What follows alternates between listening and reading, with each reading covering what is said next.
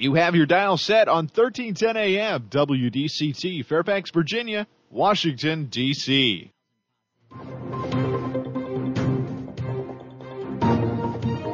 워싱턴과 미국, 그리고 세계의 흐름을 짚어보는 라디오 워싱턴의 시사 토크쇼. 워싱턴 전망대.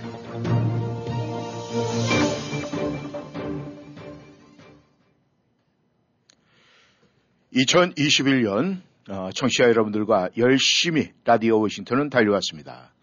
워싱턴 정망대 오늘 12월 30일 마지막 순서 시작하도록 하겠습니다. 올해는 미국이나 한국 그리고 전 세계가 코로나로 시작해서 코로나로 휘둘리다 끝나는 한 해였던 것 같습니다. 미국에서는 바이든 정부 출범 이후 중국과 더욱 가파른 대치가 전개되고 있고 또 한국에서는 내년 3월 대선을 코앞에 두고 건건일척의 정권 쟁탈전이 벌어지고 있습니다. 이 코로나 현황과 한국 대선 상황 등 아, 종합적으로 알아보도록 하겠습니다. 오늘도 김영일 해설위원 함께 하십니다. 안녕하셨습니까? 네, 안녕하십니까. 네. 아, 이 한겨울에 이 비는 촉촉 내리고 참 예. 여러 가지로 아주 심란한 분위기를 만들고 있습니다. 지금 무슨 비예요, 그래? 눈이 좀 와야지. 뭐 알래스카가 뭐 영상 19도까지 올라갔다는 얘기를 듣고 아주 기절을 할 뻔했는데 그쵸, 아무튼 이 하늘이 뭔가 좀 놀래고 있는 것 같습니다. 근데 문제는 말이죠. 이 미국에서 지금 코로나 환자가 이 최고 기록이 깨졌다는 소식이 들리고 어제 같은 경우에도 이 페어팩스 카운티가 확진자가 1,825명으로 늘어났어요. 네. 이 워싱턴 일원이 지금 심상치가 않은데 지금 어떻게 상황이 전개되고 있습니까? 페어팩스 카운티에서 1,800명이면 뭐 지금 한국의 한 3, 4분의 1 정도 된다는 얘기인데 네. 지금 말씀하신 대로 연일 최고 기록이 갱신되고 있고 어, 일주일 단위로 쳐서는 이제 25만 명이 넘었고 네네. 그러니까 이제 코로나 저 발발한 일의 최고고 당일 기록으로는 뭐 40만 명이 넘었고 이제 네. 에버리지가 25만 명이 넘었다는 얘기고 당일 자체는 40만 명 이제 뭐 50만 명, 60만 명 갈 것 같은데 뭐 뉴욕주가 그 하루에 한 6, 7만 명이 나온다니까 이게 뭐 어떻게 걷잡을 수 없는 것 같습니다. 뉴욕 그렇고 뉴저지도 한 2만 명이 넘었다라고 그러고 그러니까 다 하루죠. 네네. 이 전 세계적으로도 그렇고 이제 특히 미국 쪽에서 그냥 그야말로 들불 번짓 하는 건데 지금 워싱턴 이론이 또 뭐 오미크론의 진앙이 된 얘기가 나오는데 보니까 워싱턴 DC 부분이 양성 그 조사하면 양성률이 한 30%가 된다네요. 네. 그게 뭐 30%가 된다는 참 무시무시한 아, 숫자인데. 예. 예. 근데 이제 이게 다들 지금 헷갈리고 있는 게 그 감기 오미크론이 이제 상대적으로 좀 약화되니까 네네. 뭐 나오는 증세는 똑같은 것 같아요. 네. 발열 뭐 목구멍 같은데 좀 카랑카랑하다든가 네. 예, 왜 우리 감기 목감기 같은데 걸리면 나오고 있는 증세. 근데 이제 그런 부분들이 여지없이 오미크론 쪽으로 나오고 나니까 음. 어뭐 DC가 그렇고 메릴랜드 버지니아 뭐 물론 지금 뭐 뉴욕에서 생기는 거나 DC에서 생기는 거나 뭐 큰 차이는 뭐, 뭐 저기 뉴욕에서 심하다고 그 저 심하기 때문에 여기는 깨끗하다고 할 수도 없는 거고 네, 그렇죠. 뭐 그렇긴 합니다만 네네. 어쨌든 지금 DC 같은 경우라든지 버지니아 또 메릴랜드 이런 이 수도권 부분이 어, 오미크론 쪽 부분에서는 가장 또 급속히 번지는 지역 중에 하나라니까 음. 심리적으로 그 전에 뭐 저 코로나 무슨 델타나 이런 것들 저기 뭐 중부라든가 네. 저기 뭐 켄터키 이런 데 번지는 건 또 좀 기분이 좀 다르단 말입니다. 네. 아, 하여튼 주변에서도 어, 많이 생기는 것 같아요. 저 자신 같은 경우도 우리 그 큰아들 놈이 지금 시카고에 살고 있는데 네. 어, 확진이 저 테스트 해보더니 확진이 돼갖고 네. 한 일주일째 이제 해서 뭐 지금 그만한 것 같은데 이 굉장히 그 저기 충격이 오더라고요. 네. 아, 이게 뭐 남의 얘기가 아니라 음. 내 얘기구나. 내가 바로 어 밖으로 가까운 이제 저저저 이런 식의 환자가 나온다니까. 하여튼 지금 뭐 어디든 가리지 않는 것 같습니다. 이 뭐 숫자가 연일 최고 기록인데 단지 이제 조금 조심스럽다는 아니 저좀 낫다는 거는 그래도 우리 그 전에 이제 코로나 했다 확진했던 데는 그냥 덜컥 하고 중증 저거 했었는데 네. 그나마 그래도 그런 부분들은 조금은 그 얘기 저 전문가들이 얘기했던 대로 음. 중증으로 전이나 이런 부분들은 확실히 좀 덜한 게 아닌가. 음. 아 그래서 이제 조금 그나마 안심인데 어쨌든 간에 지금 환자 수라는 측면으로 봐서는 또 도저히 그 과거에는 없었던 사태가 좀 전개되고 있는 것 같네요. 네. 이 문제는 이, 이 불안감 아니겠습니까? 그렇죠. 예. 이 불안감이 생기면은 어, 죄송합니다. 이, 이 국민들이 이제 불안감이 생기면 그것이 곧바로 이제 경제하고 연결이 돼서 움츠리게 되는데 아, 참 문제는 이 많은 사람들이 불안감을 해소하려면은 쉽게 자가 뭐 진단을 할 수 있는 이런 방법이 있어야 되는데 지금 계속 품귀 현상인 모양이에요. 네, 그 테스트 저 테스트 킷인가 그거 예, 구하기 어렵다면서요. 예. 네. 근데 이제 이게 어 이제 자꾸 이제 당국에서는 어, 그 전에 코로나 이제 초기와는 다르다. 네. 사실 좀 다르긴 하죠. 그때는 백신이 개발이 안 된 상태에서 던지는 거니까 그야말로 그냥 죽는 거 아닌가라는 음. 했는데 지금 이제 백신들 맞고 부스터샷들도 맞고 그런데도 그럼 저희 가족 같은 경우 이제 아까 말씀했던 그 아들 같은 경우도 부스터샷까지 다 맞았거든요. 네. 그런데도 이제 뭐 뉴욕에 좀 출장 때문에 갔다 왔다 보니까 아, 그 몸이 좀 이상하다 그러더니 테스트 해보니까 파지티브가 나오더라고요. 네. 그러니까 지금 사람들 불안감은 부스터까지 맞았는데도 걸리고, 음. 어, 이게 그럼 도무지 어떡하라는 얘기냐인데, 네. 지금 나오기는 전개된 상황이 그런 것 같습니다. 그, 그 코로나 초기 때 혹은 이제 델타 변이 때와는 조금 다른 건, 어, 일단은 중증 사망 이런 부분은 어찌든 간에 확실히 좀 그거와는 비교해도 낮은 것 같은데, 네. 그래도 지금 어, 그 아무리 이제 증세가 좀 가볍거나 이런 다 하더라도 코로나 그 어쨌든 간에 오미크론도 예, 예. 어 델타등 간에 다 코로나인데 예, 예. 코로나 이 확진 내지 양성 반응을 받고 난 다음은 일단은 자가격리든 뭐든 움직일 수가 없는 거 아닙니까? 네, 그렇죠. 아, 집에서든 가족 같은 경우에서도 이제 마스크 쓰고 있어야 된다니까. 음.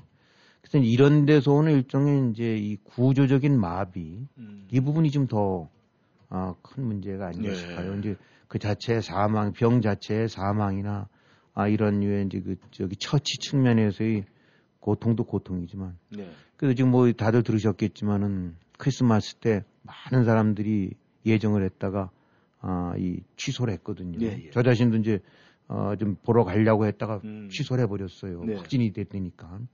근데 이제 그런 식으로 하다 보니까 비행기들 같은 경우가 몇천 편씩이 결항이 되고 음. 그 결항되는 이유가 거기 이제 비행기 승무원들 같은 경우 뭐 기장이라든 아니면 스튜어디스 이런 분 같은 데도 증세가 나타나고 그러니까 네. 또 겁나서 안 나올 수도 있고 음. 이러다 보니까 이제 아마 그런 부분들이 뒷받침이 안 되니까 그냥 비행기 자체가 결항되는 수밖에 없는 것 같은데 네. 지금 뭐 하루 평균 천 편 정도씩 결항이 되나 본데 음. 미국 전체가 이제 얼마만큼 많을지 모르긴 하지만 어쨌든 천여 편이 결항된다는 얘기는 한 비행기에 뭐 그래도 한 100여 명 탄다는데 그러면 1, 20만 명 이상이 그렇죠. 예정됐다면 안 되는 거 아니까 그건 마비가 되는 거란 말입니다. 근데 그러면 비행기뿐만이 아니라 지금 보니까 이제 이 지하철이라든가 버스, 네. 공공 그 인프라들 쪽, 음. 그 다음에 무슨 뭐 경찰, 소방서, 또 도서관, 음. 뭐 어디든 다 직원들이라는 것이 다 비슷한 여건이니까. 음. 그러다 보니까 이 경증이라 하더라도 소방관들 뭐 15%, 경찰들 같은 게 20% 정도가 일손을 놓고 있는 데면 일단 그건 마비 상당한 타격이 오는 거 아닙니까? 네. 아, 그래서 좀 이런 상태들이 문제인 것 같아요. 그러니까 가장 일차적으로는 병원, 응급실 음. 이런 의료진들도 역시 사람이니까 네. 역시 아, 이 감염이 될 수가 있는 거고 음. 더군다나 항상 접하고 있으니까. 네. 그러면 병원 인력들 마비 내지 아니면 이제 두 인력들이 간호사 보조사라든가 이런 사람들 투입이 덜 되고 나면 일단 그 병원 전체가 이제 제대로 돌아가는 거에 제동이 걸리는 거 아니겠어요? 예. 경찰 그렇지, 소방관 그렇지, 저기 버스라든가 지하철, 어, 이런 데들이 다 영향이 오는 것 같아요. 네. 그러니까 무슨 저 브로드웨이 쪽 공연 안 두고 이런 거는 문화적인 그 뭐저거니까 그나마 참는다 치더라도 음. 사회가 돌아가기 위해서 움직여야 될 필수 부분에서 이 오미크론이 확산되면서 네. 어, 이 빠르면 뭐 5일, 7일인가 그러다 보니까 이제 정부에서도 열흘씩 뭐 열이틀씩 저 얻은 거를 5일로 줄이라고 했는데 네. 예, 그만큼 증세가 조금 가볍다는 측면도 있긴 합니다만 이런 식으로 그냥 삐끗 몸 삐끗하니까 열이틀 음. 안 나온다는데 그러면 이 전체적으로 마비가 커지니까 네. 그런 측면도 이제 고려한 것 같아요. 네. 근데 이제 그래서 그런 것들이 불가피하다기는 하지만 그렇게 된다는 얘기는 결국은 어, 충분한 격리라든가 이런 부분이 안 된 상태에서 또, 또 다시 임하게 된다면 그때는 그것이 에, 거기를 통해 서 또 다른 2차, 3차 확산의 또 여지가 있고. 그렇죠. 음, 그래서 지금 어쨌든 간에 시들 뭐 도서관이라든가 식당 같은 거 이제 출입 못하게 하고 뭐 이렇게들 하긴 하는데 전체적으로 그 방역 혹은 사망 그 병에 대한 그 코로나로 인한 직접적인 어떤 그, 그 여러 가지 영향도 크지만은 음. 이로 인해서 이제 사회 전체가 각 부문이 마비되는 음. 그래서 이제 흔히 우리가 그 전쟁에서 할 때 그 발목 지뢰라는 거. 예, 예. 아, 이 지뢰라는 것이 이제 금지가 돼 있고 그 참 비인간적인 그 무기입니다만은 발목 지뢰로 해서 하게 돼서 그 저 병사 한 명이 잘못되고 안 된다고 하면 세 명 내지 네 명이 달라붙어야 된다는 거거든요. 네. 들 것으로 날라야 네, 되고 그렇죠. 치료해야 되고. 음. 그러니까 발목 지뢰는 그 자체의 인명살상보다는 전력을 약화시키는 음. 그 이, 이런 것들 때문에 악용 이제 결국은 하는 건데 네. 꼭 지금 그런 식이죠. 음. 오미크론이 어, 꼭 사망에 이르지 않는다 일단 오미크론 누가 하나 되고 나면 음. 사무실은 어쩌면 타격을 입어서 멈출 수도 있고 음. 또그 부분은 안 나오게 되고 나면 그 주변 가족이라든가 이제 케어를 해야 되는 가족 같은 경우도 또 이 뭔가 멈춰지고 음. 이것이 공공 부문에서는 사회 전체 돌아가는 거. 그래서 지금 하여튼 나오고 있는 얘기는 1월 하순 정도까지는 아, 이런 부분들이 계속 번지다가 네. 그것도 이제 희망적인 기대입니다만은 아, 그 자체가 이제 하나의 집단 면역 효과 같은 효과식으로 해서 이제 수그러드는 기조로 가지 않을까라고 음. 예는 것 같아요. 지금부터 한 한 달 정도쯤 한참 지금 뭐 독감이라든지 감기 극성할 때 그러니까 그런 측면으로 봐서는 굉장히 그 조심하고 네. 어, 어쨌든 간에 그 그런 그 부작용 내지 그 후유증 같은 것이 한 한 달여는 조의 아, 지금 각오를 해야 될 음. 그런 때가 아닌가 싶어요. 네. 아, 그런데 이제 일부 문제는 연말 연시 뭐 특수 효과라는 게 있지 않습니까? 그렇죠. 이런 것이 없어지게 되면 아마 경제에 미치는 많이 타격 있겠죠. 그래서 네. 소위 지금 대목인데. 그렇죠. 네. 아무튼 아, 그런데 또 한 가지는 주변에 이제 오미크론 환자들이 우리 가까운 분들도 많이 있는데 한 가지 다른 게 어, 머리 두통이 심하다고 그러더라고요. 아, 그래요? 네, 그래서 이제 머리가 너무 아프다고 그러는데 우리가 이제 감기 몸살 걸려도 머리가 많이 아프잖아요. 그러니까 이게 종잡을 수 없다 이렇게 표현하시는 분들이 많은데 아무튼 참 여러 가지로 우리가 좀 더 지켜봐야 될 것 같습니다. 네. 여러분께서는 워싱턴 전망대 함께 하고 계십니다. 전하는 말씀 듣고 다시 돌아오겠습니다. 걱정 뚝, 안심 up. 언제나 고객과 함께하는 믿을 수 있는 이신욱 공인회계사. 이신욱 공인회계사는 조지 워싱턴 회계학 석사 및 시카고 대학 MBA를 졸업했으며 고객이 보지 못한 부분까지 챙겨드립니다. 세금 보고는 이신욱 사무실에서 하세요. 상속, 보험, 은퇴, 교육 등 고객 재정의 모든 것도 이신욱 공인회계사가 함께합니다. 전화번호 1888-737-0001. 언제 어디서나 이신욱 회계사. 지금 현대자동차와 함께 떠나세요. 가장 멋진 조건으로 현대 Getaway Sales Event. 타고 싶었던 스타일, 받고 싶었던 가격. 현대자동차의 인기 있는 모델들을 놀라운 조건에 만나세요. 2022 산타페와 소나타를 최대 48개월 무이자 할부에 90일 할부금 유예 혜택까지 특별한 오퍼로 드립니다. 기간은 1월 3일까지.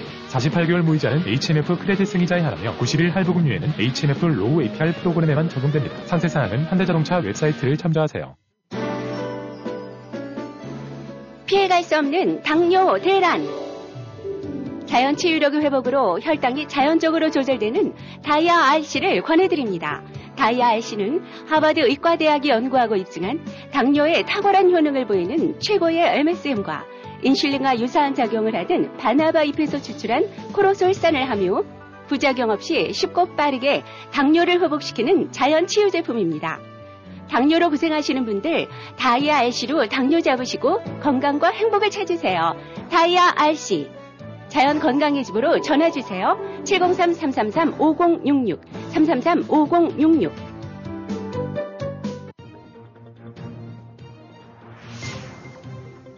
여러분은 지금 라디오 워싱턴 그리고 미주경제신문 대표인 김용일 해설위원과 라디오 워싱턴 콘텐츠 본부장 이구순이 진행하는 워싱턴 전망대를 함께하고 있습니다. 전하는 말씀 듣고 다시 돌아왔습니다. 아, 지금부터는 좀 본격적으로 한국 대선 좀 알아보도록 하겠습니다. 이 한국 대선이 진짜 예, 말 그대로 하루가 다르게 유동치고 있는 상황입니다. 그리고 먼저 저희가 어, 이 야당에서 국민의힘에서 이준석 젊은 대표가 당선이 됐을 때 많은 사람들이 대한민국의 미래다 하면서 굉장히 환호를 했습니다. 그런데 지금 흘러가는 모양새로 봤을 때는 아, 무슨 계산적인 행동인지 아니면은 아, 전 정말 말 그대로 진실 게임인지 알 수가 없습니다. 김 의원님, 이 이준석 대표 왜 이럽니까? 글쎄, 이게 참 저도 궁금합니다. 이게 아 표면적으로는 뭐 어쨌든 간에 뭐 선대 운영이나 이런 거에 관해서 이제 본인의 의사나 이런 부분들이 또 제대로 반영이 안 된다 뭐 이런 것들 때문인 것 같은데 역할이 네. 이제 제한이 된다라고 하는 건데 어쨌든 간에 지금 자꾸 이제 튕겨져 나가서 외곽 돌면서 거꾸로 지금 뭐 후보 쪽이랑 이게 그야말로 잽을 서로 좀 주고받는 양상인 것 같은데 네. 아 원인 뭐 책임 이런 거 다 떠나서 에, 이건 그야말로 이제 지금 이적 행위나 다름없는 거죠. 네. 어, 저 지금 저 이재명 진영 쪽에서는 그야말로 이게 웬 떡이냐 얼마나 해피하겠어요. 네. 사실은 이제 이준석 대표라는 사람한테서 나타났던 거는 통상 이제 보수라는 거는 이 그야말로 꼰대, 네. 뭐 나이 든 층들이 중심이고 젊은 층들이는 건 대략 이제 보다 진보적이고 개방적인 쪽으로 해서 연령이라는 걸 기준으로 해서 많이 나눠졌었다는데 예, 예. 그렇게 이제 보수정으로 봐서는 그 희소하고 좀 희귀하고 이제 희소 가치가 큰 네. 젊은 층의 어떤 그 여망을 좀 결집시킬 수 있다는 그런 상징적 측면에서 굉장히 기대를 했던 거고 그런 건데 네. 지금 뭐 그런 젊은 층 바로 이제 그 점을 여당 쪽에서는 제일 두려워했던 거고 네. 근데 이게 뭐 지금 상황 보게 되고 나면 내분에서 콩가루 같은 식이 나타나고 나니까 이건 뭐 정말 앉아서 뭐가 굴러 들어오는 이제 음. 그런 상황이라고 이제 저들 볼 것 같아요. 네. 그래서 지금 이준석 대표라는 사람이 그 속내는 잘 모르겠어요. 아, 여러 가지 뭐 얘기들 보게 되면 뭐 올바른 근데 이제 타당성 있는 지적도 하는 것 같긴 한데 네. 아 이것이 이제 이 그 자체보다는 총체적으로 좀 봐야 되고 지금 상황이라든가 국면을 봐야 되는 측면으로 봐서는 네. 궁극적으로는 이제 제대로 이 진, 전체를 아우르지 못하고 있는 후보의 책임이 가장 크다는 건 뭐 더 이제 더 말할 필요가 없지만 네네. 그럼에도 지금 당 대표라는 어쨌든 간에 나이를 떠나서 가지고 있는 위상 네. 아, 이런 것들을 또 역할 이런 것들을 봤을 때는 그 방법론이라든가 모양새 같은 거는 이제 분명히 이건 적절치가 않다. 음. 아, 설령 내부적으로는 항상 치열한 싸움이 있을 수가 있어요. 네. 아, 근데 속된 말로 뭐가 머리가 깨져도, 음. 아, 싸우, 싸우지 말라는 게 아니라 싸울 일은 싸우더라도 지금 이런 그 본선 게임을 앞두고 있는 상태에서는 그런 모양새가 바깥으로 드러나게 해서는 안 되는 거거든요. 네. 그거는 최소한의 에, 정치 리더라고 섰던 사람들이 가져야 될, 아, 이건 자세예요. 어떤 경우든 간에. 네, 네. 음. 근데 지금 이준석이 사람이 뭘 노리는지는 모르겠는데 아, 본인도 뭐 정치적인 욕심이 있겠죠. 아, 뭐 어딘가 이렇게 저기 나온 거 보니까 저 대통령 밀어주는 거랑 네가 대통령 되는 거 어느 쪽이 낫냐. 아, 내가 대통령 되는 게 낫지. 그뭐 사실 솔직한 얘기라고 봐요. 네. 아, 근데 지금 뭐를 궁극적으로 놀이 뭐 저건 바가 뭔지 본인은 이렇게 해서 하는 것이 자꾸 뭔가 이 견제를 하고 지적을 해주는 것이 오히려 대통령을 당선시키기 위해서 꼭 필요한 쓴 약과 같은 거다라고 얘기는 할, 하긴 있는데, 네네. 어, 그걸 아까도 말씀드린 종합적으로 봤을 때는 이건 분명히 어, 잘하는 짓은 아니다. 음. 아, 이 야당 진영 입장으로 봐서는 이 무슨 그야말로 뭐 저 콩가루처럼 네네. 어, 지금 적그 총구를 어디 돌리고 있는지 음. 어, 그런 측면으로 봐서는 완전히 분명히 좀 악수를 두고 있는 거는 틀림없다. 네. 아, 어떤 의도라든가 선의 뭐 이런 걸 다 떠나서 어, 종합적으로 봤을 때 이건 지금 잘못 가고 있는 거다라고 이제 봐야 되겠죠. 네.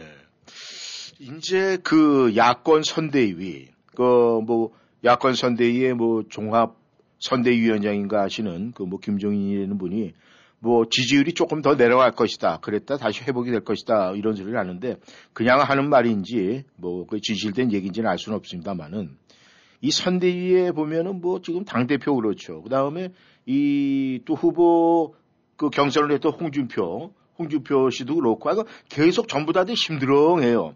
그렇죠. 이게 내부 총질인데 어떻게 보면 말이죠. 이 내부 총질에 대해서 어떻게 생각을 하십니까?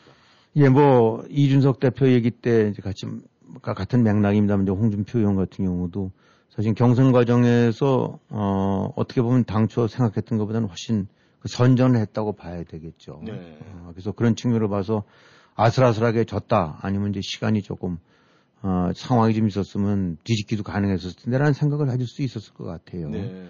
어, 뭐 굉장히 아쉬울 텐데. 근데 일단 경선이 끝나고 나면은 에, 설령 여러 가지 개인적으로는 아쉬움이 많다 하더라도 지금 한 정당이고 그 정당에서 지도적인 위치에 있던 사람들이라는 데 그러면 한 목소리를 내 갖고 왜냐하면 정당에 추구하는 바라는 것은 정권이거든요. 네. 그걸 위해서는 전열을 그 저기 합쳐서 같이 가는 것이 그건 도리죠. 그건 정치적인 도리예요. 네. 아, 근데 지금 이렇게 하는 것들 보게 되고 나면 이준석 대표 튀어 튕겨 나가갖고 이리저리 잼 날리고 있고 홍준표 의원은 이렇게 하는 거 보게 되고 나면 꼭 느낌이 거봐 내가 뭐라고 그랬어 뭐 이런 식의 느낌을 준단 말입니다. 네. 이렇게 팔짱 끼고 이렇게 고개 끄덕이면서 예, 고개 저기 가로지으면서 관마하고 있는 것 같은 건데 네. 아 어찌됐든 간에 또 그건 그만큼 이제 후보가 아, 제대로 소화를 못 해내고 있는 측면은 틀림이 없긴 하겠지만은 네. 이 지금 야당의 가장 큰 과제 아, 또 많은 그 이제 그 유권 저 지지자층들이 이제 기대하고 있는 그 가장 큰 본연의 절대절명 과제는 지금 정권 교체란 말입니다. 예, 예. 정권 교체라는 큰 대의 속에서 지금 이것이 올바르게 행동하고 있는 거냐. 음. 음 아무리 뭐 이준석 대표 무슨 대선 승리를 위한 그 뭐 그런 쓴 약을 지금 하는 거되지만 그 부분이 네. 아이 홍 의원 같은 경우도 그렇고 그런 본연의 가장 큰 책무를 좀 제대로 그 뭐 망각하고 있는 게 아니야. 네. 어떻게 보면 이거 뭐 본인들한테는 선의 뭐 그런 뜻이 아닌데도 이게 신뢰가 되는 말인지도 모르겠습니다만 결국은 이제 옆에서 이렇게 지켜보고 그럴 때는 이게 뭐 지금 대선을 앞두고 정권 이런 것이 아니라 자기 정치화되는 건가. 어, 이, 모르겠어요. 여기서 좀 멋대로 상상을 해본다 안 된다 그러면은, 아, 말을, 저 상상, 이건 뭐 그냥 상상입니다. 뭐, 그, 그 사람도 속내는 모르긴 하겠지만. 솔직히 이 시점에서 윤석열이 당선되는 거랑 이재명이 당선되는 거랑 자기의 정치적인 입지로 봐서는 어느 게 나을지 뭐 그런 계산도 하고 있는 게 아닌가. 음. 아, 그냥, 그냥 그런 생각도 들어봐요. 예. 어.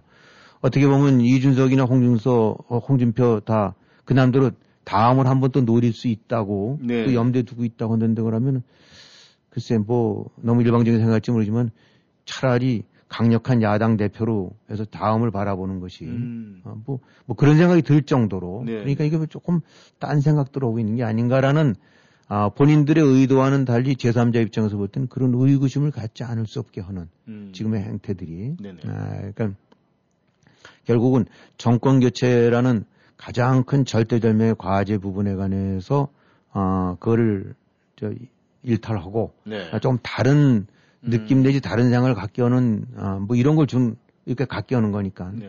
어, 좀뭐 그런 측면으로 봐서는 아무리 선이라 하더라도 충이라 하더라도 그건 좀 분명히 비판받을 여지들이 많은 것 같다고 저는 이게 봅니다. 네. 약간 좀 구상유치한 계산들이라고 봐야 되겠죠. 네. 아, 아무래도 사람이 욕심이 없다, 욕심이 없다 그래도 자기들 나름대로 다 계산들은 하고 있겠죠.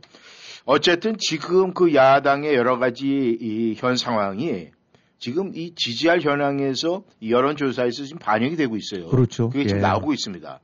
그렇다면 지금 업데이트된 지지율 현황은 지금 어떻게 돼가고 있습니까? 네, 뭐 연일들 이제 보게 되고 나면 뭐 어디 어디 갤럽 뭐 무슨 리서치 뭐 어디 어디 이렇게 해서 나오죠. 어, 열, 열, 열, 한두 개인가 이렇게 되니까 앞서원이 뒷선이 나오고 있는데, 어, 하나하나 개별적인 것에 뭐 너무 적은다기보다는 그 속에서도 이제 하나의 흐름이 보이거든요, 트렌드가. 예. 이런 거를 뭉뚱그려서 본다고 한다면은 한 2, 3주, 3주 정도쯤의 텀을 두는 거와 비교해 봤을 때는 그야말로 좀 상전벽해 같습니다. 예. 어. 뭐 어, 느 조사에서는 박빙, 어느 조사에서는 1, 2% 혹은 0.5% 차이도 나긴 하지만 또 어느 조사에 보면 이제 7, 8%, 네. 8, 9% 쪽으로 해서 이재명 후보 쪽이 앞서고 있는 것도 나오고 네 네. 요것이 한 3, 4주 전에는 일, 거의 모든 것이 다 윤석열 우세. 음. 그 중에서 7, 8%, 8, 9%짜리도 있고 네 네. 어, 혹시 한다 하더라도 1, 2%, 2, 3%라는 것이 전체적인 판세는 명백하게 윤석열 우세 쪽으로 나온 것이 아 이제 몇 주 전이었는데 예, 예. 지금 그것이 이제 바뀌었던 얘기죠. 음. 박빙 또는 이재명 우세 쪽 부분들이 어, 나타나고 있다. 그러니까 예. 하나하나에 집착하기보다는 뭉뚱그려서 봤을 때 예, 예. 어, 이제 그런 것들이 지금 조사가 있는지 모르겠어요. 예를 들어 11개 조사 기관이 있다면 11개 조사 기관마다 다 서로 다를 텐데. 예, 예. 그 대신 이제 미국 같은 경우 보게 되고 나면 조사 기관마다 다른 것도 나오고 조사 기관이 한 것들을 다 합산해 갖고 음. 그 다음대로 또 에버리지도 나오거든요. 예. 예. 근데 그런 것들이 본다는데 그럼 분명히 지금의 추세는 아, 그 이재, 이재명 후보 쪽에 어, 약진 내지 우위로 돌아선 게 아니냐. 음. 이제 지금 현재까지는 네네. 이제 앞으로 또 어떻게 될지 모르긴 하지만은 그래서 어, 그것이 중요한 것 같고 그 다음에 이, 이 여론조사 항목들 중에서 당신 지지와는 관계없이 누가 될 거 아니냐라는 얘기가 또 그런 항목들이 항상 따릅니다. 예, 예. 이런 부분들이 이제 유의해야 될 대목이에요. 네. 이것이 뭐냐면은 아, 일종의 이제 정치적인 현실을 반영해주는 현실에 대한 인식도거든요. 예, 예. 예를 들어서 지금 만약에 러시아에서 푸틴에 관해서 이제 대통령 선거가 만약에 있다, 앞두고 있다 해서 조사를 하고 있는다면 아마 솔직히 저, 저 답하고로 한다면 8, 90% 7, 80% 이상이 푸틴에 대해서 거부감 나올 겁니다. 예. 근데 그럼에도 불구하고 누가 당선될 거 아니냐면 8, 90% 이상은 푸틴이 될 거라고 할 거예요. 음. 이것이 현실 감각입니다. 예. 그러니까 지지율과는 관계없이 누가 당선될 거로 보느냐. 근데 이 부분도 보게 되고 나면은 어, 3, 4주 전인가는 완전히 바뀐 것 같아요. 예. 어찌든 간에 윤석열 쪽이 당선될 거라고 봤던 시각이 더 많았었는데 예. 지금 나타나고 있는 항목들 보게 되고 나면 이재명의 당선 가능성이 몇 프로 앞서고 있는 것 같더라고요. 예. 아, 이런 것들이 절대로 놓쳐서는 안 될 대목들이죠. 예. 그러니까 이런 흐름. 그래서 이 선거판에서는 예, 개별 개별 뭐 이런 것도 중요하지만 이렇게 묵직하게 흘러가는 흐름. 네. 그러니까 3, 4주 전, 4, 5주 전이 윤석열이란 무게 쪽으로 묵직하게 기울었다면은 네, 예. 그 부분이 출렁거리다가 이제 이재명 쪽으로 기울어 가고 있다. 음. 아, 그러니까 이 흐름이라는 거는 일종의 이제 배로 친다는 항공모함인데 예, 예. 어, 거룻배와는 달리 항공모함은 금방 항로를 바꾸지는 않지만 음. 일단 궤도를 자리 잡게 되고 나면 그것이 쭉 밀려가면서 상당 기간 동안 예. 또그 궤도의 흐름을 바꾸기가 쉽지가 않습니다. 예. 이게 바로 이제 선거의 바라의 바람이고 흐름인데 예. 그 바람과 흐름 쪽이 분명하게 아, 이재명 쪽으로 음. 어, 이저 기울고 있는 거는 틀림없는 것 같다. 예. 어. 앞으로 두 달 뭐 얼마 남았으니까 또 지금 윤석열에서 바뀌듯이 바뀔 수도 있긴 하겠죠. 예, 예. 근데 이제 항공모함이 그 항로를 바뀌어 쉽지 않듯이 뭔가 이 상당한 임팩트를 줄 수 있는 것이 없게 된다 그러면 그 흐름 같은 것들이 자격이 잘안 바뀐다. 음. 굉장히 바꾸고 어렵다. 만회가 예, 예, 예. 이런 지금 아, 어려움들이 지금 이제 야당 앞에서는 이제 도래했다고 봐야 되겠죠. 음. 문제는 이제 야당이 말이죠. 자기들이 모든 상황, 선거 상황, 진행 상황을 지금 깨뚫고는 있을 겁니다. 그렇겠죠. 알고는 있을 텐데 그것이 뭐 때문에 이 당면한 이런 큰 문제들 이런 걸 갖다 지금 피해가고 있는지 그게 무슨 문제라고 보십니까? 지금 이제 이 지지율의 영향이 왜 이렇게 되고 있느냐, 아, 뭐 여러 가지 요인들이 나오긴 합니다만 네. 어느 선거나 그렇듯이 아, 특히 이제 뭐 한국 같은 경우 그렇고 미국도 그러긴 하지만 one-side하게 1, 20%씩 지는 경우는 참 드물다고 봐야 돼요. 네. 결국은 몇 프로 차이. 음. 그러니까 이제 간발의 차이로 되는 거고. 이렇게 한다면 그냥 알기 쉽게 한 40%씩은 각각의 지지층으로 집토끼들이 있고 네. 나머지 한 20%대가 이제 independent 혹은 중도층으로 해서 이 사람들의 이제 향배가 대권을 결정하는 것들이 되겠죠. 네. 어, 이런 중도층은 또 대체로 보게 되고 나면 선거 막바지까지 이 누구한테 투표해야 될지를 정하지 않은 미정된 음. 사람들이 많습니다. 아, 근데 지금 이번 선거 이렇게 지지율 변화를 보게 되고 나면은 어, 가장 드러나고 있는 특징이 가면 갈수록 미정 유권자 내지 중도층이 늘어나고 있다는 거. 음. 아, 요것이 이제 아, 이번 선거의 여러 가지 속성을 가장 대, 이제 전형적으로 대변하고 있는 거라는 얘기인데, 요건 말을 뒤집으면 찍을 사람이 없다는 얘기죠. 네. 그러니까 어떤 집토 누구를 진영 쪽으로 해서 했다가 그걸로 마음을 먹었다도 보니까 이 마땅치가 않고 아닌 것 같으니까 음. 고정 내지 확고한 지지층에서 이탈이 돼갖고 네. 중도로 이 하고 중도에 있던 사람들은 또 왔다 갔다 하게 되는 시 이런 식이니까. 음. 그래서 한마디로 어느 진영 쪽에 여든 야든 진영 쪽에 속해는 있지만은 그 진영을 지금 대표군이 인물들이 마땅치 않다 보니까 네. 자꾸 마음을 못 정하고 이리저리 이제 떠돌고 있다는 얘기죠. 네. 아, 그래서 결국은 이 최종적으로 2, 3%, 3, 4% 차이가 난다라는 전제에서 봤을 때는 이런 과정 속에서 어, 이 작은 요소들이 결국은 많은 영향을 미치게 되는 거죠. 네. 어, 10% 5%짜리가 확확 날라가진 생기진 않다더라도 2, 3%짜리가 열로 받다가 고개를 갸웃하면서 저쪽으로 등을 돌릴 때 음. 예를 들면 지금 시점에서 야당 입장에서 본다면 그, 그, 저기, 김건희라는 변수, 네. 또 이준석 변수, 음. 젊은 층이라는 변수, 실언 변수, 예, 예. 그 다음에 여러 가지 미숙해되는 변수, 이런 것들이 하나하나가 10% 20%짜리 그 대악재는 아닐지 몰라도 가랑비 옷 적듯이 음. 이런 디테일 속에서 조금씩 조금씩 옷이 젖어가면서 네. 지지율을 까먹고 있다고 봐야 되겠죠. 음. 어. 그래서 이런 것들이 뭉치다 보니까 결국은 판세가 뒤집어진 거고. 음. 아, 그러니까 이 지금 윤석열 후보 쪽으로 봐서는 뭐 이 원래 지금 이제 출발했을 때 굉장히 자신했었던 것이 반 문재인 정권 정서가 굉장히 높지 않습니까? 예. 그리고 그것이 아, 이 이제 6대 4 정도쯤으로 해서 그런 분포가 나왔었던 건데 이제 그 부분을 딱 믿고 어, 이, 이건 게임은 끝났다라고 생각했는지 모르겠어요. 음. 어, 실제로 많은 사람들이 그렇게 생각할 수도 있고. 네네. 근데 이, 이 선거는 뭐 적절한 비유가 될지 모르겠습니다만 이제 선거를 만약에 복싱으로 비교를 한다고 하면 네. 이 케어 펀치 하나만 갖고 이기는 게 아니란 얘기죠. 음. 복싱이 그렇듯이. 네. 저는 뭐 복싱을 모릅니다만 이렇게 했던 사람들 얘기를 들어보게 되고 나면 복싱에서 실력이라는 것이 강펀치 하나를 갖고, 물론 강펀치는 굉장히 중요한 장점이고, 일거의 판을 끝낼 수 있는 아주 뭐, 가장 좋은 무기예요. 그렇죠. 근데 복싱의 실력이 절대로 강펀치 하나만 되는 것이 아니라, 잽이라든가 훅이라든가 뭐 어퍼컷이라든가 발놀림 그 푸트웍이라든가 헤드웍 이런 모든 것들이 다 그것이 간단치 않는 어, 기본이 된다는 얘기죠. 예. 그것이 갖춰지지 않게 되고 나면 덩치만 그렇게 된다면 덩치 크고 주먹 센 사람이 다 이길 것 같지만 실제로 보면 그렇지 않은 경우가 많지 않습니까? 네. 우리가 잘 알고 있는 그 저 클레이, 네. 무하마드 알리 같은 경우가 소니 리스턴이라든가 조지 포맨 이런 그야말로 무지막지한 상대를 했었을 때 아, 펀치력으로 이긴 것이 아니라 알리 말처럼 나비처럼 날아서 벌처럼 쏘는 그런 그렇죠. 그런 이런 부분들. 네.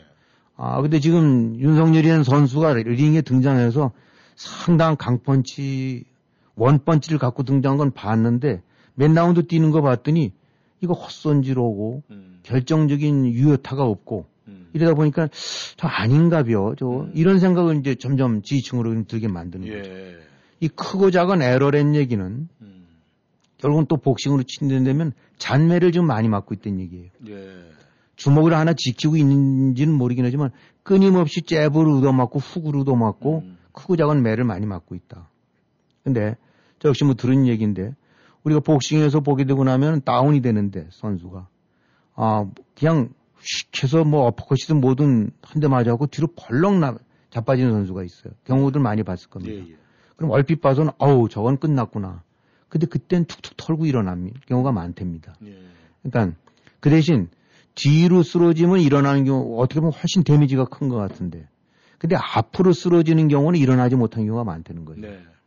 이 뒤로는 강펀치로 한 대 맞으면 순간적으로 아득해서 쓰러지는데 곧장 회복이 되는데 앞으로 쓰러지는 경우는 뭐 복부라든가 이런 데를 해서 그 잔매가 해갖고 결국은 무릎을 꿇게 되는데 그건 못 일어나는 경우가 많다는 거예요. 네, 맞습니다. 아, 그래서 결국은 이 이제 원펀치 안 하고 버티는데 너무나 많은 에러 내지 이런 미숙함 음. 또 와이프를 두고 처리하는 이런 이런 것들이 하나의 잔매처럼 돼갖고 음. 지금 이 앞으로 쓰러지거나 기웃거리고 있는 게 아니냐 지금 음. 좀 이런 상태라는 얘기죠. 예. 그러니까 끊임없이 자충선에 잔매 맞으면서 지지율이 그야말로 그뭐 삼배에서 못 빠져나가듯이 음. 슬슬슬슬 빠져나오는 형국이기 때문에 오히려 더 뭐 큰 거 하나 맞았고 뒤로 벌렁 자빠진 것보다도 음. 오히려 더 상황이나 이런 걸 봐서는 야권 입장으로 봐서는 아, 지금 더 문제가 더 큰 게 아니냐 아, 이제 네. 그런 느낌이 드는 거죠. 네. 아, 청취자 여러분께서는 워싱턴 전망대 네. 2021년도 마지막 방송을 함께하고 계십니다. 전하는 말씀 듣고 다시 돌아오겠습니다. 부동산 상담은 빠를수록 좋고 많이 할수록 유익합니다. 교포사회와 30년을 함께해온 태평양 부동산은 역사와 전통으로 신뢰를 만들었습니다. 주택매매, 렌트, 관리와 커머셜 거래까지 주점하시고 무엇이든 문의하세요. 특별한 거래의 기술과 전문성으로 고객에게 다가갑니다. 부동산 상담, 빠를수록 좋고 많이 할수록 유익합니다. 703-266-3828 부동산 관련 무엇이든 물어보세요. 703-266-3828 태평양 부동산 행복한 가족들과 함께 에란델 K마켓에서 연말연시도 함께 하세요. 2021년 연말까지 매일매일 70불 이상 구매 시 배추가 박스에 4불 99, 70불 이상 구매 시 한국무가 박스에 6불 99, 매 70불 구매 시마다 수량 제한 없이 배추와 한국무를 구매하실 수 있습니다. 단 박스 제품, 쌀, 도매 구입에 대한 금액은 포함되지 않습니다. 싱싱한 오징어와 고등어가 파운드에 1불 99, 양념 LA 갈비가 파운드에 9불 99, 김치용 태경 고춧가루 3파운드가 14불 99. 특별한 세일 상품이 가득한 애난데일 K마켓에서 행복한 연말을 즐기세요. 스프링필드 세포드 현대 연말 세일 이벤트 2022 산타페 2022년 소나타 2022년 엘란트라 최대 48개월 0% APR 적용 그리고 90일 동안 no payment 모든 new 세포드 현대 자동차는 미국 최고 수준의 10년 10만 마일 무상 서비스와 owner assurance가 지원됩니다. 스프링필드 로이스데일 로드에 위치한 세포드 현대로 방문하세요. 703-776-9040 세포드현대.com 0% APR 48개월 할부 기준은 크레딧이 승인된 분에게 해당 승용차 가격 1000불당 월 20달러가 적용됩니다. 모든 고객이 이 가격에 해당되지는 않으며 자세한 사항은 딜러샵에 문의하세요. 2022년 1월 3일까지 유효합니다.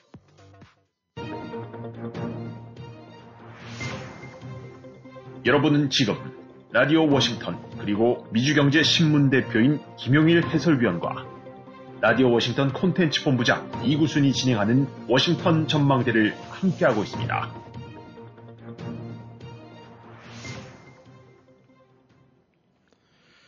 네, 전하는 말씀 듣고 다시 돌아왔습니다. 이 미국에 있는 저희에게도 사실은 한국의 대선 문제, 저희들에게 직접적인 어떤 생활적인 영향은 없지만은 관심도는 굉장히 높게 예, 고조되고 있습니다. 지금 이 여당과 야당 뭐 여러 가지로 쭉 우리가 지켜보면서 나름대로 아, 유권의 해석을 하시겠지만은 지금 어, 여태까지 계속해서 야당이 사실 우어 앞서갔습니다. 앞서갔는데 이제 반환점이 됐는데 뭔가가 지금 이제 아, 상대가 위치가 바뀌어졌는데 지금 이 윤석열 지지율 저하의 원인과 그다음에 야당이 당면은 가장 큰 문제는 뭐로 보십니까? 지금 말씀하신 대로 야당 같은 경우 이제 윤석열 후보 같은 경우는 그야말로 출발할 때 상당한 어드밴티지를 안고 출발했거든요. 예. 어, 이 이제 이런 일종의 본인 외에 주변 외연 내지 환경이라고 봐야 될 것이 이제 정권 교체에 대한 여론이라든가 네. 문 정권에 대한 지지도 이 부분들이 이제 그야말로 하나의 그 토양 내지 밭의 역할을 했던 거예요. 네. 근데 정권 교체 여론이 대략 6대 4 정도로 해서 15에서 20% 포인트 앞섰었거든요. 네. 누구를 지지하고를 떠나서 일단은 일반적으로 정권이 바뀌어야 된다라고 보는 사람들이 이건 그만큼 야당 후보 입장에서는 큰 어드밴티지가 되는 거고 네. 문재인 정권 역시 앞 약간 뭐 변화가 있었지만 대체적으로 한 15% 포인트 정도 부정적인 것이 더 많았단 말입니다. 음. 그러니까 정권 교체 여론 한 15% 포인트 그다음에 문재인 정권에 대한 거부감 15% 포인트 차이가 났다는 건 네. 요건 고스란히 야당 후보의 어드밴티지예요. 음. 출발할 때부터 그냥 먹고 갔다는 거죠. 음. 그러니까 경기로 치면 이건 분명히 기울어진 운동장이 틀림없었대랬고 네.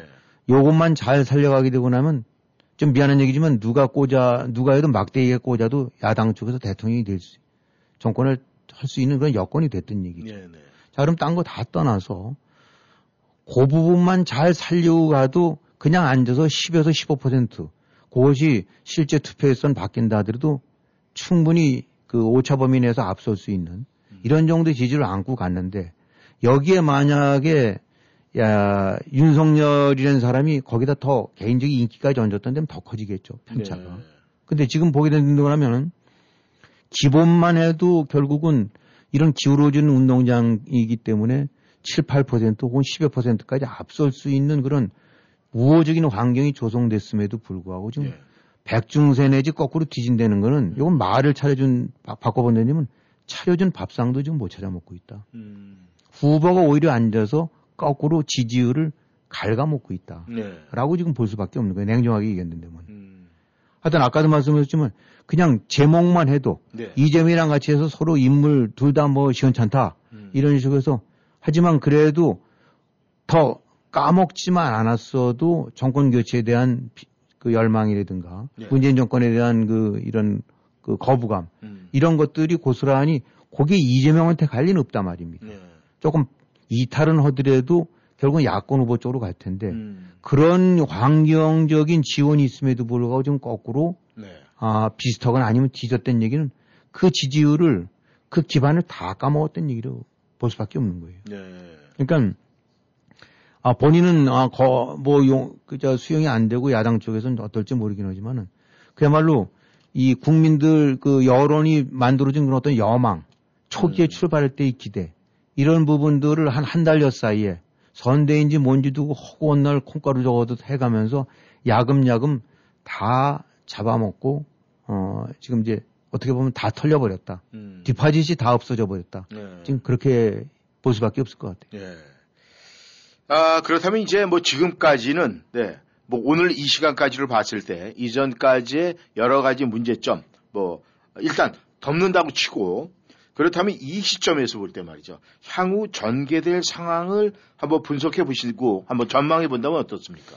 네, 이제 그런 것이 참 쉽지는 않은 일인데 우리가 고점에 관해서 얘기를 하면서 꼭 좀 짚어봐야 될 부분들이 네.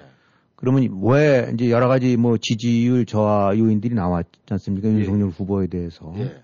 그러면 지금 가장 큰 원인이라고 할 것이 뭐냐가 어떻게 보면 이제 야당 자체 내에서 반성하면서 살펴봐야 될 일이고 예. 또뭐 지지층 입장으로 봐서도 도대체 왜 저렇게 잠깐 새 다시 또 주저앉았을까라는 것이 궁금할 수밖에 없는데 네. 윤석열이라는 사람이 왜 그 그야말로 기대를 한 몸에 모으고 압도적으로 어, 앞섰다가 음. 이제 왜 이렇게 됐느냐 그럼 이것이 어디 원인이 어디에 있느냐 뭐 국민들이 배랑간 다 바뀌어버린 거냐 헷가닥하고 변심을 한 거냐 음. 뭐 그동안에 무슨 나라에 무슨 경천동지할 만한 일이나 이거 다 아니거든요. 예. 늘 문재인 정권 허든 대로 어 그런 식으로 해왔고 예. 여전히 변치 않게 아 이제 이리저리 그 그야말로 도저히 그 용납될 수 없는 일들 계속 뭐 종전선언서부터 시작해서 지금까지 하고 있고 예. 그렇다면 결국은 윤석열 지지의 흔들림의 가장 큰 원인 제공자이자 책임자는 누구냐? 제가 볼 땐 자신이다 본인. 음. 보통들 옆에서 뭐 와이프 리스크 장모 리스크, 네. 사주 의용 뭐 이런 것들 드는데 네. 그런 것들도 마이너스 요인은 됐겠죠. 아 근데 이런 중요한 거는 이런 네거티브 요소들 자체가 이 판세를 뒤집은 것이 아니라 아, 그 네거티브 요소들이 제기됐을 때 이를 어떻게 후보로서 음. 대처했느냐가 가장 큰 아, 지지율 그 망실의 가장 큰 원인이라고 봐야 된다. 네.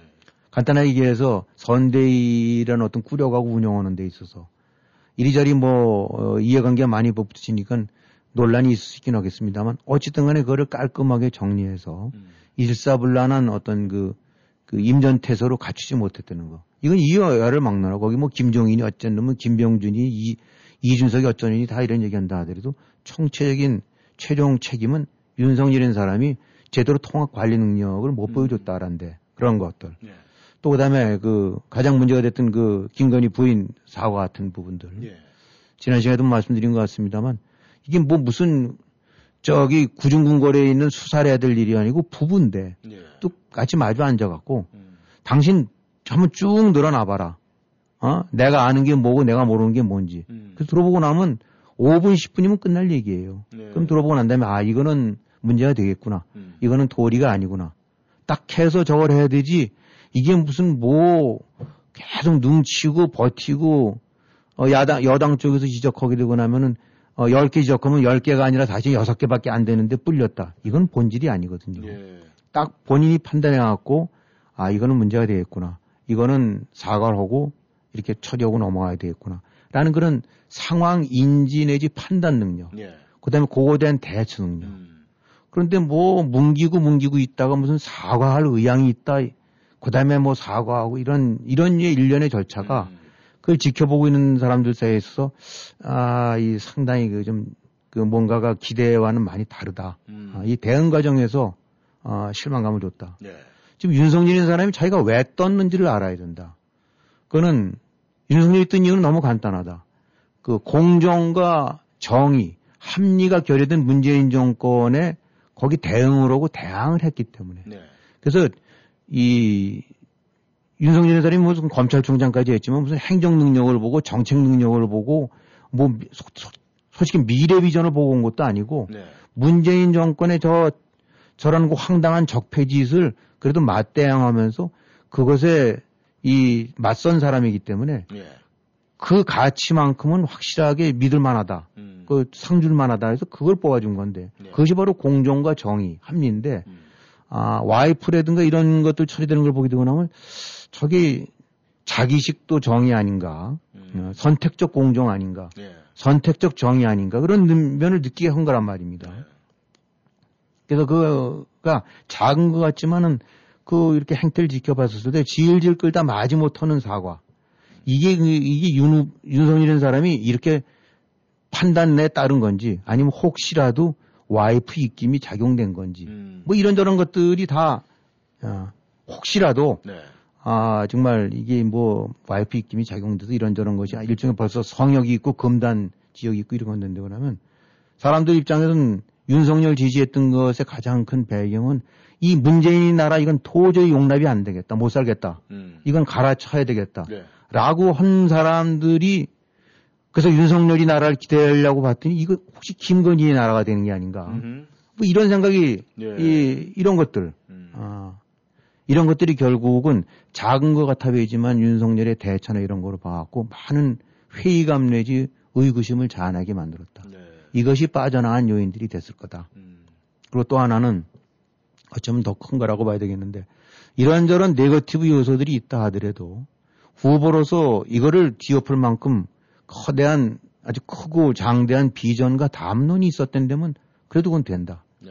이리저리 흠이 있다 하더라도 어 그래 뭐 우리가 이제 그 전에 클린턴 두고 얘기할 때 많은 미국 평론가들이 저 뺀돌이 음. 그건 뭐 르윈스키서부터 시작해서 말 빠져나오는 거 되면 아우 저 그냥 그래도 클린턴의 이른바 Clintonomics 음. 경제라는 측면에 있어서의 이 부분은 확고한 메시지를 줬기 때문에 네. 그래 너 하는 거 보게 되면 요리저리 밴들밴들거리면서 하는 거 같지만 그래도 다들 먹고 살고 나라 이끄는 데서만큼 그건 맞는 얘기 같다. 음. 뭐 이런 아, 오바마의 또 그야말로 담론, 네. 아, 뭐 케네디의 담론 네. 이런 것들 이런 것들이 있었다면 극복할 수 있었는데 윤석열이 그동안에 뭘 보여준 줬는가? 음. 지금 사람들이 기대했던 거는 문재인이 나라에서 못 살겠으니까 윤석열 나라에서 어떻게 문제가 뭐고 이 문제를 어떻게 해결하고 음. 어떤 방향으로 가겠다. 나라 어떻게 이끌겠다. 음. 실업 문제는 어떻게 하겠다. 북핵 문제는 어떻게 하겠다. 아, 일본 문제는 어떻게 하겠다. 이 불공정 문제는 어떻게 하겠다. 이런 식의 하나하나의 구체적인 청사진과 미래, 미래 쪽을 제시해야 되는데 예. 계속 NT 문에 관해서만 얘기했지, 아, 이게, 이게 그런 미래에 관한 음. 확고한 그 이런 담론을 제시 못했다. 예. 예. 그건 후보가 안 한 건지 못한 건지 모르지만 어쨌든 맨 라운드 뛰고 보니까 뭐 그런 게 잘 안 보인다. 음. 근데 이제 오늘 아침에도 또 보니까 이제 무슨 그 해경궁 홍씨 아니, 아니 해경궁 김씨인가요? 김씨, 예, 예. 아뭐 저거에서 한다는데 지금 해경궁 그 자체로 옹호하겠다는 것이 아니라 아 해경궁 김씨를 해갖고 거, 다시 거론해서 사람들이 아 저 이재명 저 와이프 맞나 보다 뭐 이거로 해서 대세를 뒤집을 이런 상황이 아니거든요. 네. 미래 청사진 비전을 제시해서 그거로 인해서 중도 나아가서는 여당 쪽 지지자들 가운데서도 그래 저건 맞는 말이다라고 그렇게 해야 될 상황에 다시 이거라는 걸 보게 되면 이 사람들이 관역을 잘못 맞춰도 한참 잘못 맞추고 있는 게 아니냐. 네. 아, 그야말로 뭐가 이 시점에 중요한지가 모른다. 음. 음. 그러니까 한마디로 윤석열인 다르다라는 거를 지난 맨 라운드 때 보여주지 못했다. 네. 아, 이것이 바로 윤석열의 지지를 아, 물꼬를 바꿔놓게 된 음. 가장 큰 원인이니까 이 원인의 가장 큰 제공자는 이준석 무슨 뭐 홍준표 뭐 이런 것들이 아니, 이런 문제들이 아니라 또 와이프 이런 문제가 아니라 본인 자체가 문제다. 예. 어, 본인의 부족이라고 봐야 될 거라고 어, 그런 생각을 합니다. 아, 그렇다면 지금 우리가 어, 이 권투로 봤을 때 15라운드인데 말이죠. 한 몇 라운드 정도 뛴 것 같습니까? 글쎄요, 지금 이제 아, 뭐 여러 가지 통계가 나오죠. 뭐 100일 전에 어, 지지율이 앞서면 뭐 어떻고 어떻고 그러는데 뭐 한국 정치라는 것이 또 그런 점에서는 쉽게 바뀔 수가 있으니까 그래서 네. 아직 한 두 달여 남은 데서 장담이란 건할수 없겠죠. 네. 어, 하루 아침에라도 뭔가 큰 건이 터지고 나면 바뀔 수 있는 거니까. 음. 그 대신 이제 흐름으로 봐서 지금 초기와는 달리 몇 라운드가 나오면서 약간의 양쪽 선수들의 그 실력들이 보여졌거든요. 네. 음, 그런 측면으로 봐서는 지금 이재명 쪽 후보가 반전의 기세를 잡은 것 같아요. 네. 근데 앞으로 대장동이라든가 이런 결정적인 것이 큰 건이 터지거나 네. 뭔가 폭탄 선언이 나오거나 네. 뭐 이런 것들이 저 되지 않는 한 음. 아, 이런 흐름 같은 경우는 만약에 이런 식으로 해서 서로 그냥 난타전 비슷하게 주고받는 그런 데인데 그러면 큰 흐름을 바꿀 이런 거는 쉽지 않지 않을까. 예. 아, 그런데 뭐 지금 뭐 토론 문제도 나오는데 예. 토론 같은 경우도 지금 토론을 거부하는 것 같은 모습을 주는 건 절대 그는 바람직하지 않거든요. 예. 어, 아무리 상대가 어떻다 하더라도 그러면 대장동 사건을 두고 토론하고 예. 또뭘 두고 해갖고 그 하나하나의 허구나 실체를 벗겨내는 것이 후보의 역할이지 네. 쟤랑은 말이 안 되겠다라서는 건 그건 바람직한 게 아니에요. 네. 이건 어딘가 뭔가 캥기는 게 있구나라는 그런 걸 주는 거거든요. 네.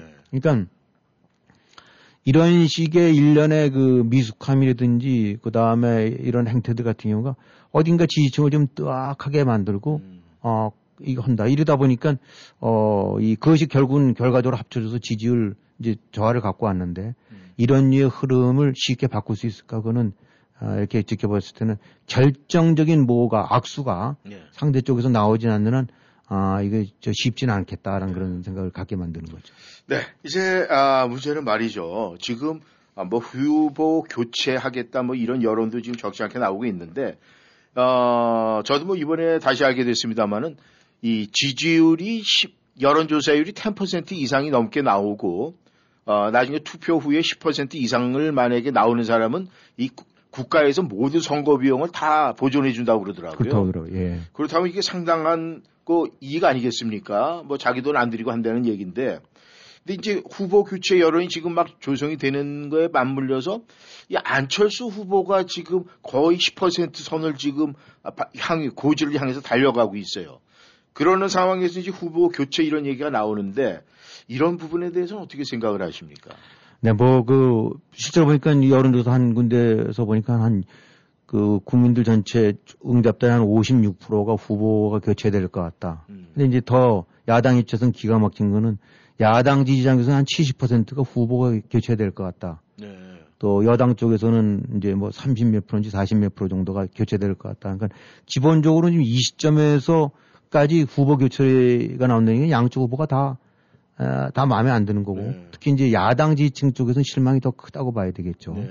근데 이제 후보 그렇지가 면 현실적으로 가능성이 있을지 없을지는 그건 잘 모르겠습니다. 이게 아 뭐 그거는 이제 여론만 그렇게 나온다는 얘기지. 음. 그래서 이 시점에서 본다는데 그러면 아 제가 봤을 때는 아 그 마음가짐이 많이 다른 것 같아요. 출발 음. 자체가 흔히 우리가 말할 때 아, 이 공격을 하려면 세 배쯤 더 강해야 된, 더 준비를 해야 된다는 거 아닙니까? 예. 공격, 그 강해야 이제 수비를, 아, 이제, 특히 이제 성 공격 때, 예. 공성 때는 세 배 정도쯤이 돼야나 성을 함락시킬 수 있다.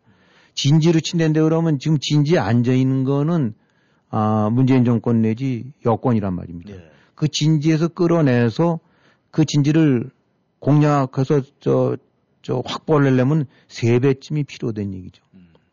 그러니까 전력도 세 배가 강해야 되고 각오도 세 배가 강해야 되고 뭐가 달라야 되는데 지금 출발을 보게 되고 나면 문재인 정권이라든가 이재명 쪽 이런 쪽으로 봐갖고는 사실은 이거 정권제 쫓겨나게 되고 나면은 예.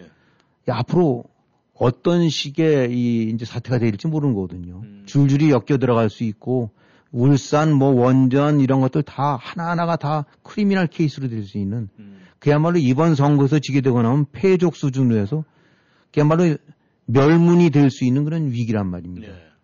그러니까 진지에 앉아 있고 이번 선거에 지기만 하게 되면 모든 게 끝장이다. 음. 라고 하는 사람들 가고 거기다가 이 좌파들이는 사람들이 이게 얼마나 이 진짜 악착같습니까? 대단하죠. 아, 이게 뭐 보수라고 랑 좌파가 같이 맞싸움당하 되면 절대 1대1 싸움이 안 된다는 거거든요. 네. 그게 1대 3이 될지 1대 10이 될지 모르지만 절대로 그 1대1로 해서 이길 수 있는 사람들이 아닌데 음. 이미 타, 차고 앉은 정권 그 다음에 끝나고 나면 그야말로 지리멸멸 그야말로 그냥 완전히 이런 상황에 처한 사람들이 안, 그런 상황에서 막고 있는 이 많은 선거랑 예. 지금 보수 쪽에서 분위기인데 되지만 사실은 하나하나 보게 되고 나면 아 정권 교체 쪽에서 나오는 그 다음 그 떡고물 예. 내지 대가 음. 이쪽이 훨씬 더 어떻게 보면은 아더 거기에 매달릴 수 네. 있는 그 얘기는 말을 뒤집으면 설령 정권 교체가 되면 떡고물이고 음. 안 되더라도 지금 문재인 그 부류들처럼 자기네 목숨이 끊어진 일들은 거의 없거든요. 네. 그러니까 한쪽은 지면 내 목이 잘린다랑 음. 한쪽은 뭐 저도 아쉽지만 이기면 떡고물 이거랑은 얘기가 안 되죠. 네.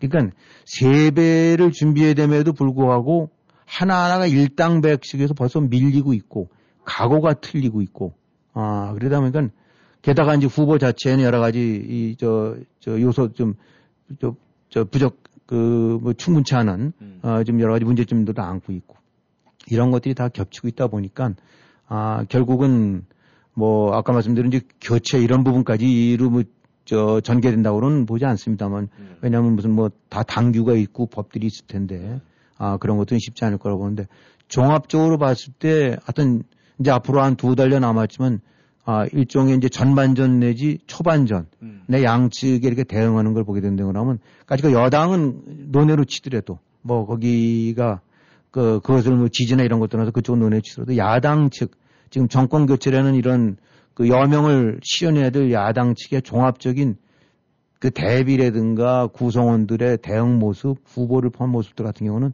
아, 이거는 쉽지가 않겠구나. 이 식으로 하다 간단치가 않겠다. 예. 아, 여망이라는 거를 아, 실현시키기가 아, 이 좀 쉽지 않지 않겠는가. 그런 예. 부정적인 평가를 안 할 수가 없게 되네요. 네, 감사합니다. 아, 김영일 해설위원님, 2021년도 한 해 동안 수고하셨습니다. 네, 청취자 여러분, 여러분 아, 저희는 여기서 인사를 드립니다. 2021년도 함께 해주셔서 감사드리고요. 저희는 2022년도에 다시 만나도록 하겠습니다. 감사합니다. 안녕히 계십시오.